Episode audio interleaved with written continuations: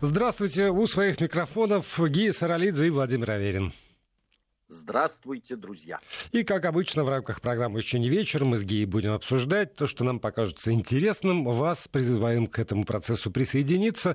А, напоминаю, что можно и темы подбрасывать для обсуждения, и свои суждения высказывать, какие-то реплики, вопросы сюда присылать. WhatsApp и Viber на номер 8 903 170 63 63 8 903 170 63 63. Либо смс-ки присылайте, кому удобнее смс-ки на короткий номер 5533, слово «Вести» в начале текста.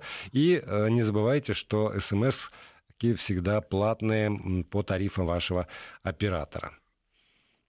Вроде все подключил. А я, да, я, я вот тут э, на, набрел на опрос, мы же тоже любим всякие опросы социологические в рамках нашей наших возможностей и нашей программы проводить. Э, касается он, конечно же, э, вот этого карантина, и как многие сейчас вообще опросы, он касается окончания карантина. Вот мы вчера, Володь, с тобой говорили и разговаривали вместе с нашими слушателями по поводу, э, изменится мир или нет, а вот тут я набрел на опрос, такое совместное там исследование социологическое, что же э, хотят россияне сделать вот после окончания карантина сразу вот после его окончания в первую очередь.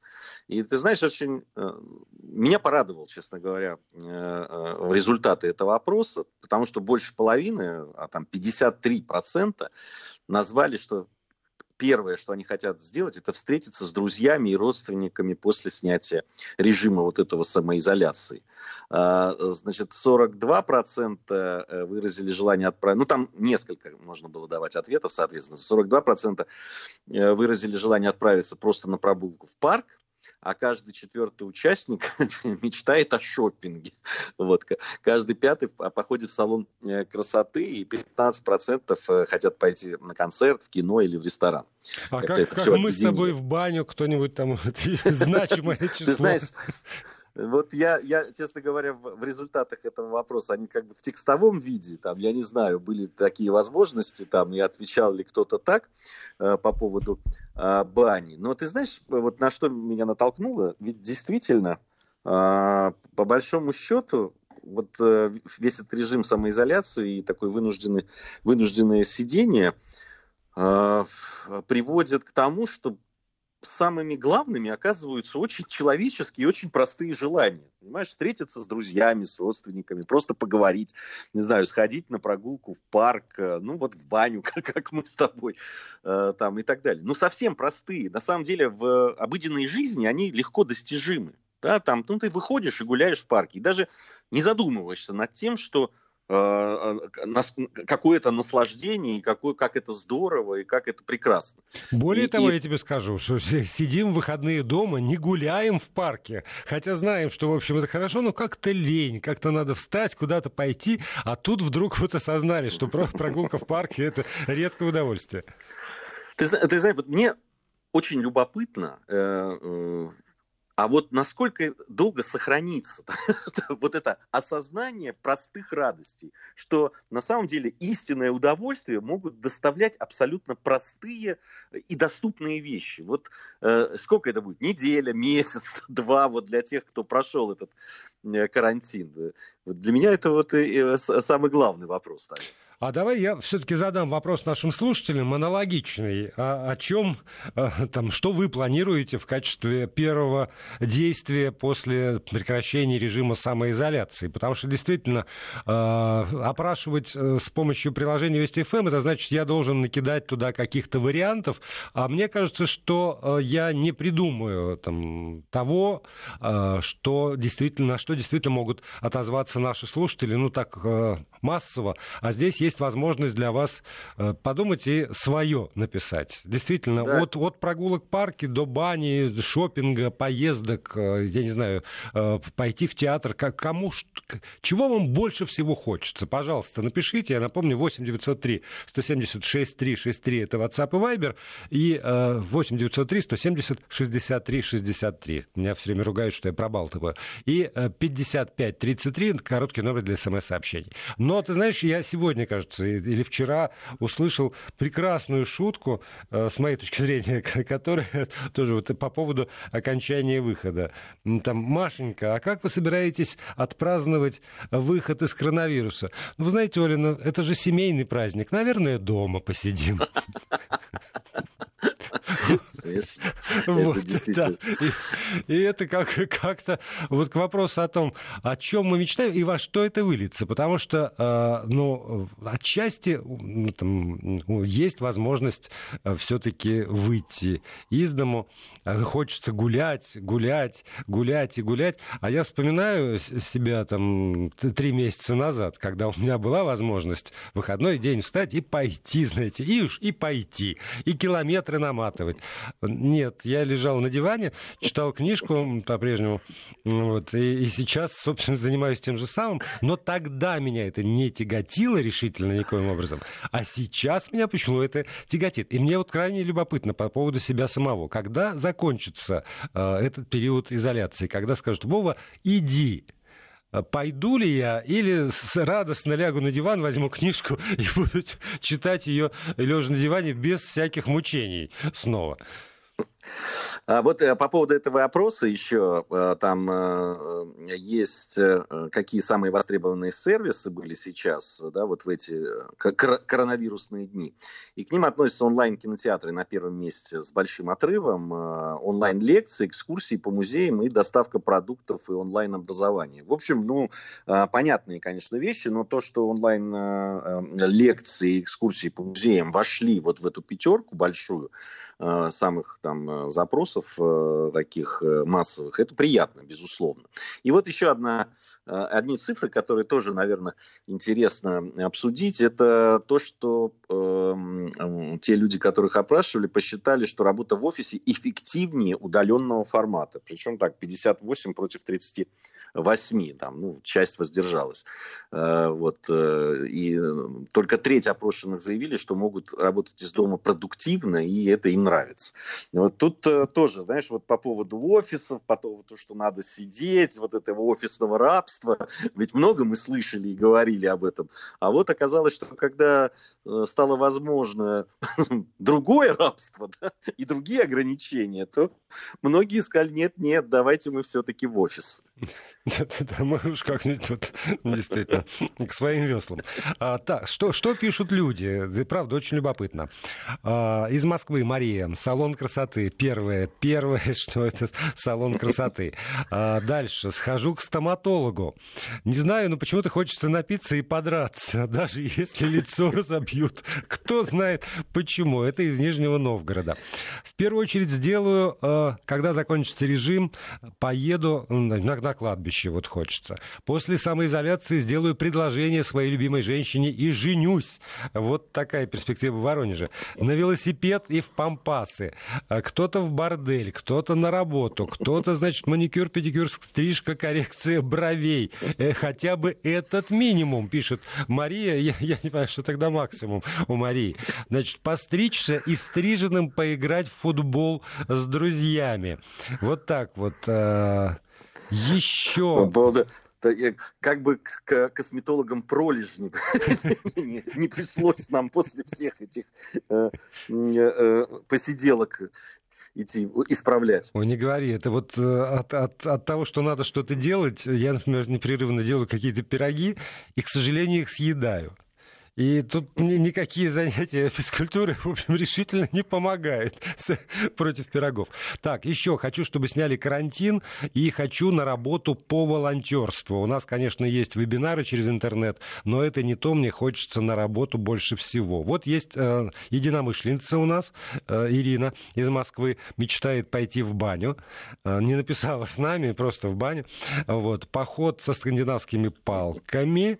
Э, давно хотели с девушкой девушкой съездить в ближайшие города. Вот знаю, люби родной край. Оказывается, можно недалеко, вот этот будет повод. Повод, да. А, так, э, домой э, поеду, кто-то далеки от дома, это тоже надо учитывать. Крепко-крепко обнять родных и никуда не отпускать. Радоваться возможности пойти куда хочу и куда куда хочу и когда хочу. Баня, шашлык с близкими и парикмахерская, и велосипед еще. И, знаешь, с каждым следующим э, сообщением вот это вот э, перечисление э, нарастает, потому что в самых первых сообщениях люди пишут про что-нибудь одно, а вот прошло буквально 4-5 минут с тех пор, как стали поступать активно сообщения на эту тему. Тут списки все удлиняются. И это, и это, и еще, вот, и еще, и вот это вот тоже, вот тоже хочу, хочу, хочу. Дайте мне чего-нибудь побольше обязательно. Ну, видишь, э, все равно, даже те, кто хотят побольше, по большей части это простые человеческие да. такие да, э, желания, которые в обычной жизни до, до этого коронавируса можно было абсолютно спокойно реализовать. Ну, практически все. Потому нет там ничего такого сверхвыдающегося или сверхсложного простые человеческие радости, я абсолютно связал, доступны. Да, я связала 17 пар носков, буду раздавать подругам и друзьям, пишет Галина из Самары на СМС-портал. Вот, вот тоже связать связала, а раздать не получается. Да, но все будут теперь в ожидании получения носков прекрасных, которые были э, связаны. Ой, смотри, а... какая прелесть. Бегом по книжным магазинам. Елена из Курской области. О, это вот как прекрасно, это замечательно. Это не то, что магазин. ты, книги лежат, а все, все, все не взяться. Э, и, и такое есть. А, у меня вот э, еще одна есть тема. Я думаю, что присылать еще будут. Мы, наверное, это сможем еще обсудить. Да. Э, эти желания, которые простые, которые настигают нас.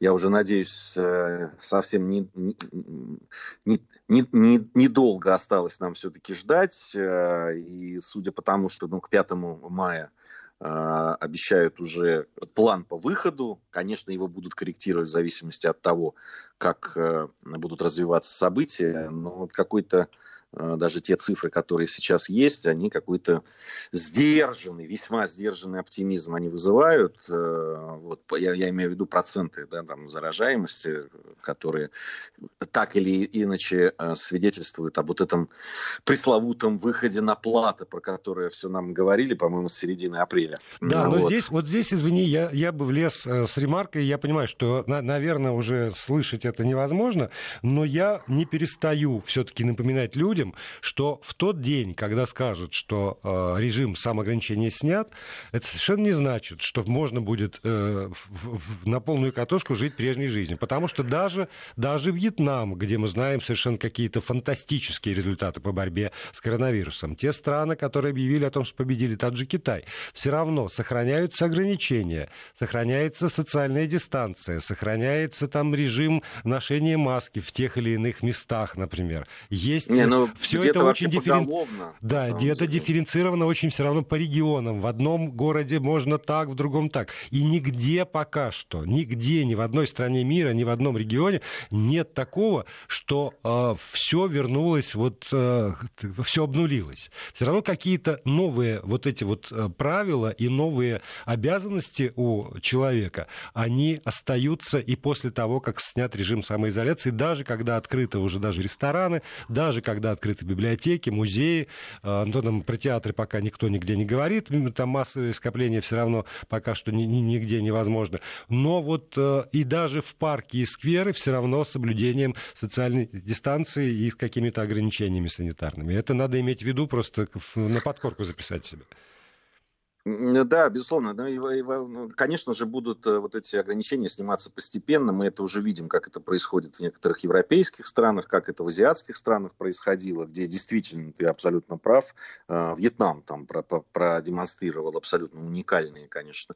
Но я, я так понимаю, что э, этот опыт вообще надо будет посмотреть внимательно, как им удалось. Там же нет ни одного человека погибшего, насколько да, я да. помню.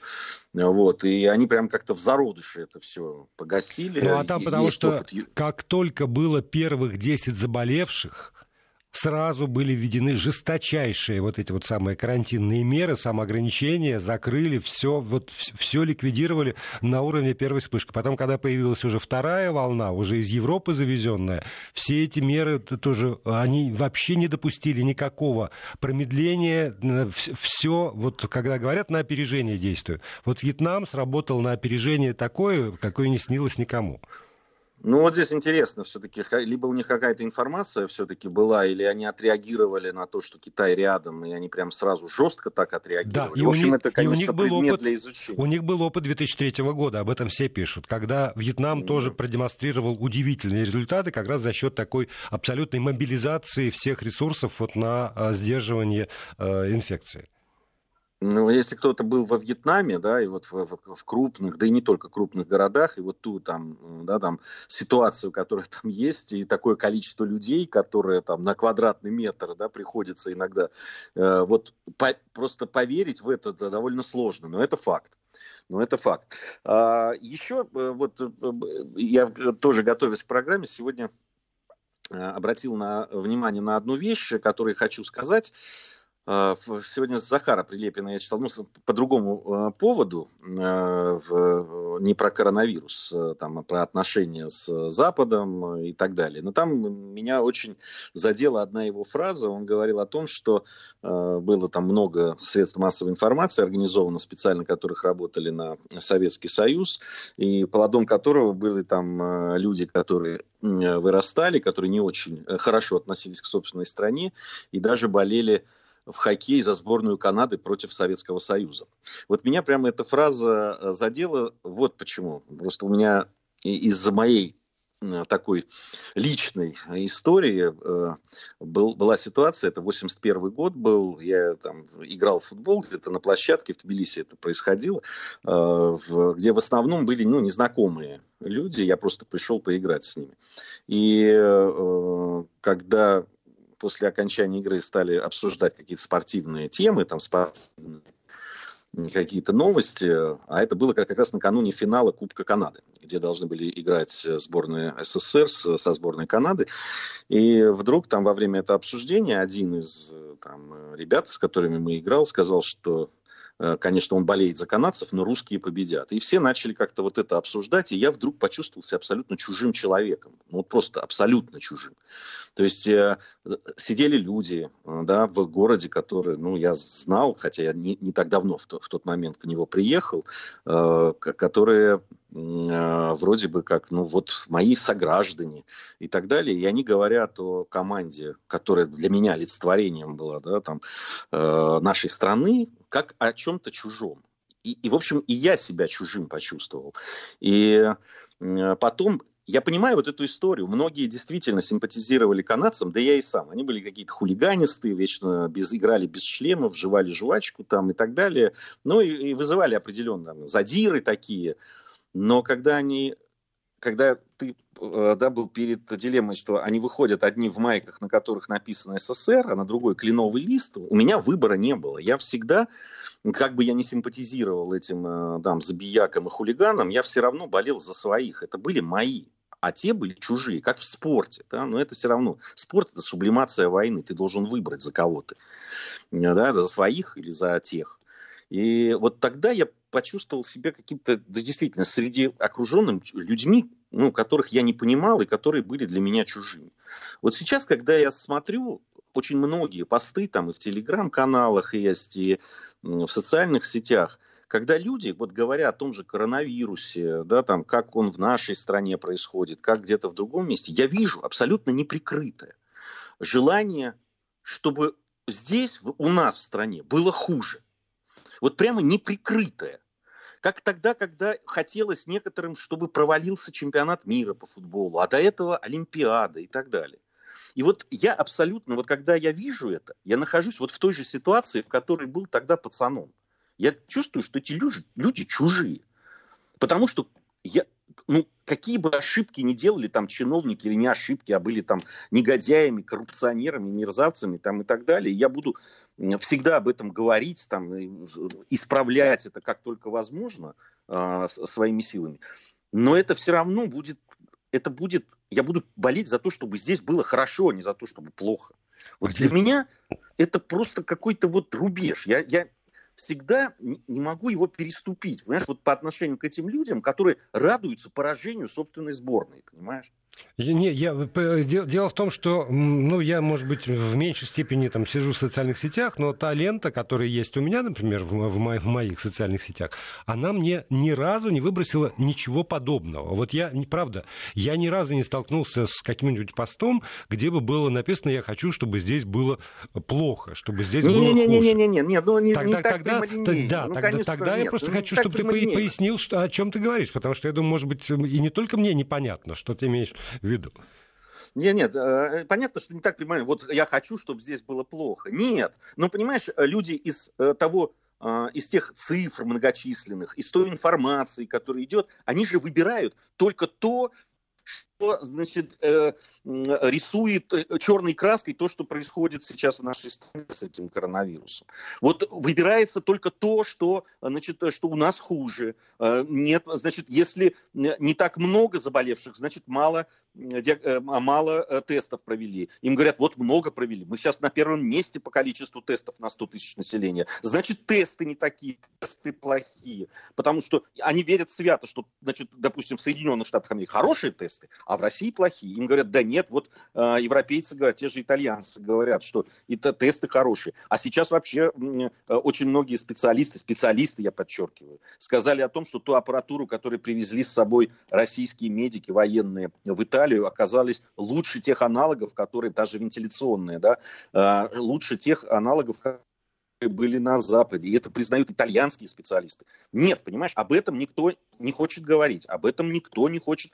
Э, а если какие-то показатели есть, которые хорошие, которые говорят о том, что ну вот здесь мы молодцы, здесь что-то смогли сделать, то это обязательно либо вранье, либо... Ну, этого полно. Я не знаю, может быть, действительно у тебя какая-то стерильно чистая лента такая замечательная, но этого очень много.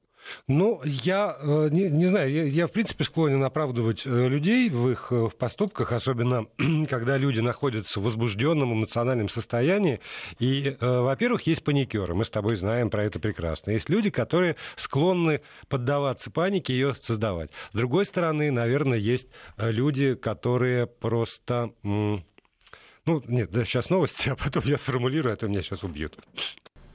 Продолжаем программу. Гей Саралидзе, Владимир Аверин э, у микрофонов, а вы у своих радиоприемников. И если есть желание и возможность, спасибо вам большое, пишите сюда э, с помощью WhatsApp и Viber на номер 8 903 170 63 63 8 903 170 63 63. Либо э, пишите смс на портал 5533, короткий номер, слово «Вести» в начале сообщения, смс платные. Вот я закончу эту мысль, которую сумбурно начал формулировать перед новостями. Есть, наверное, и, на мой взгляд, даже должны быть какие-то люди, которые, да, которые все время говорят, это плохо, это плохо, это плохо. Я вспоминаю э, горячо любимую мной Валерию Ильиничну Новодворскую, которая, в общем, ничем, кроме того, что указывала на недостатки э, там, и, и власть придержащих э, в первую очередь, не занималась. Но э, но такие люди должны быть. Вот петух кукарекает, чтобы солнце взошло. Э, как, есть какие-то персонажи и организации, которые должны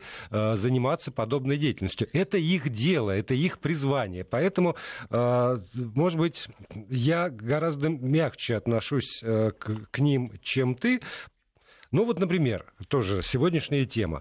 Amnesty International опубликовала, значит, свое заявление по поводу того, что в целом ряде стран а, меры, введенные властями, они а, там не соответствуют ситуации, они значит, нарушают права человека и прочее, прочее. К этому можно относиться по-разному. Ну, во-первых, а, у меня тоже есть претензия по поводу того, что этот список стран довольно узок. Я бы туда включил также Соединенные Штаты Америки, Великобританию, Германию, всю Европу, ну, там, не знаю, Японию и, про, и прочее, прочее, прочее.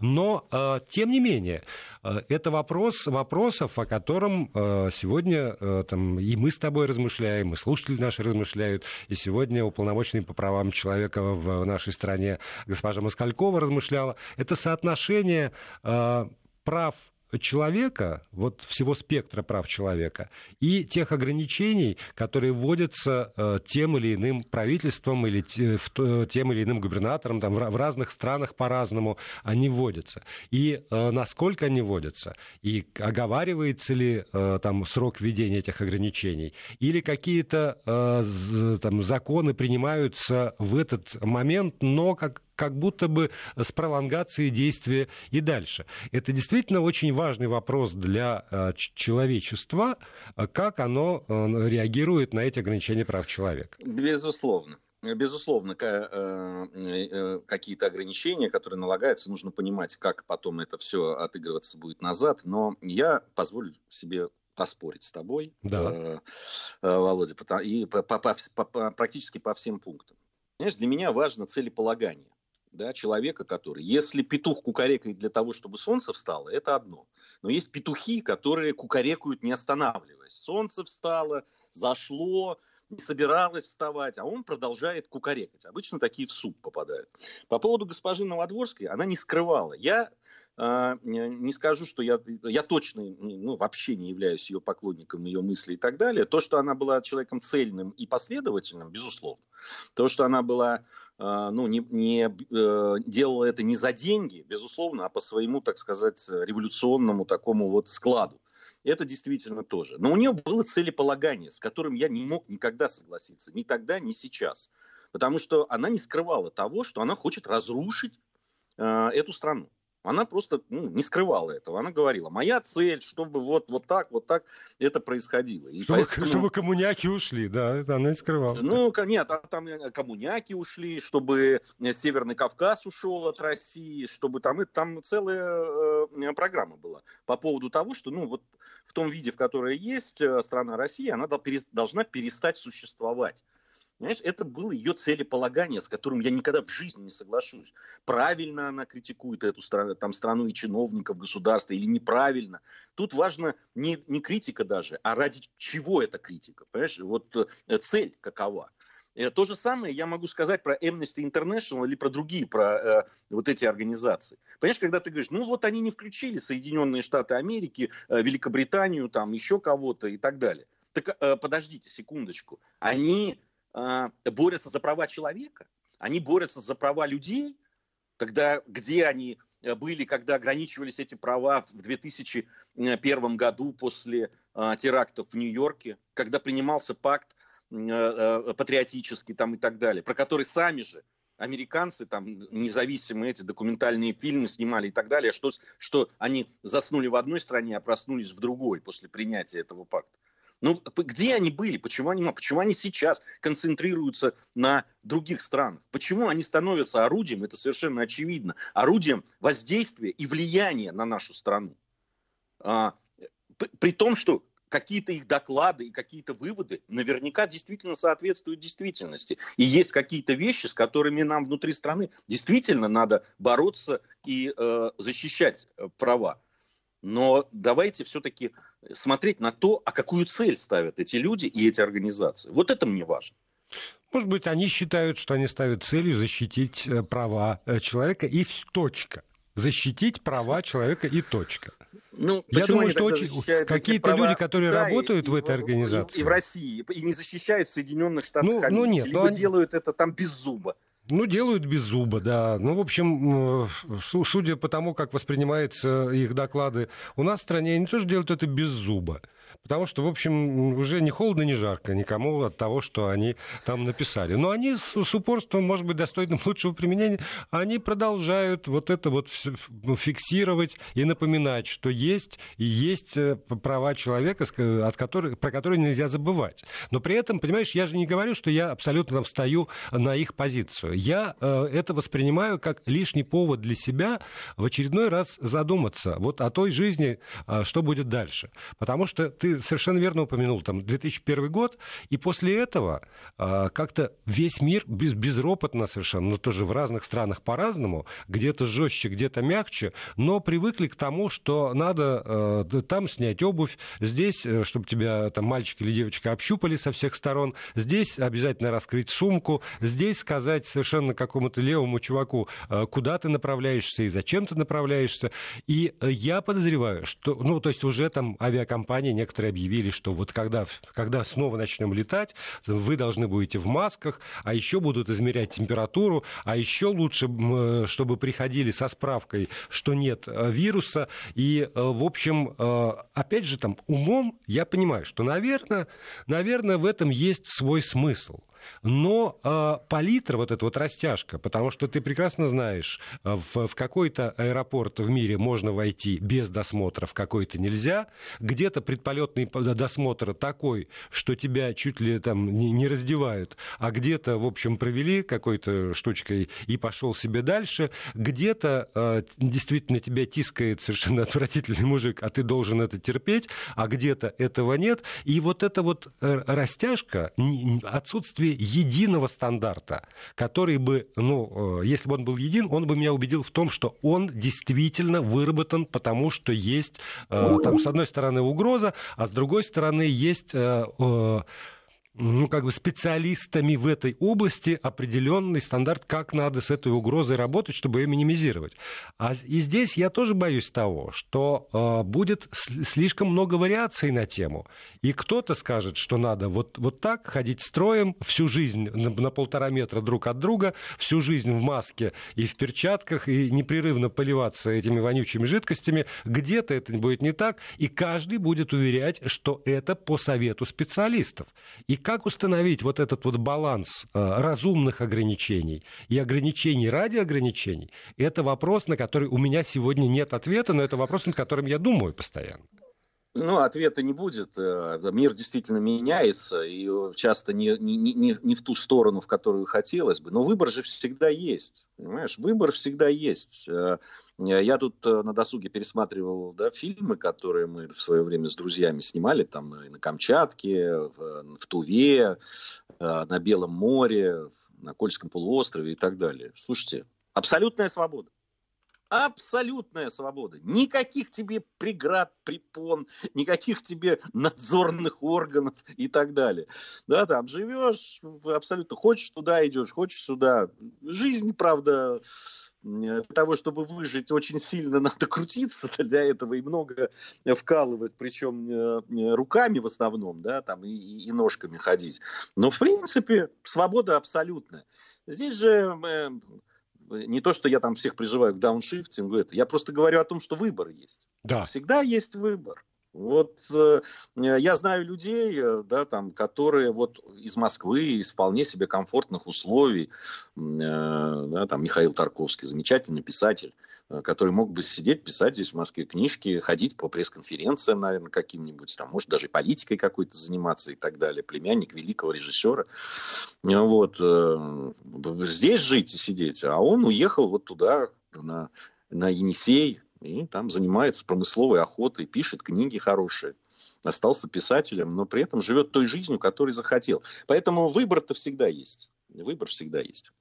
Ну, Жал, жалко, если ты оставишь, что единственный выбор это э, у, уйти.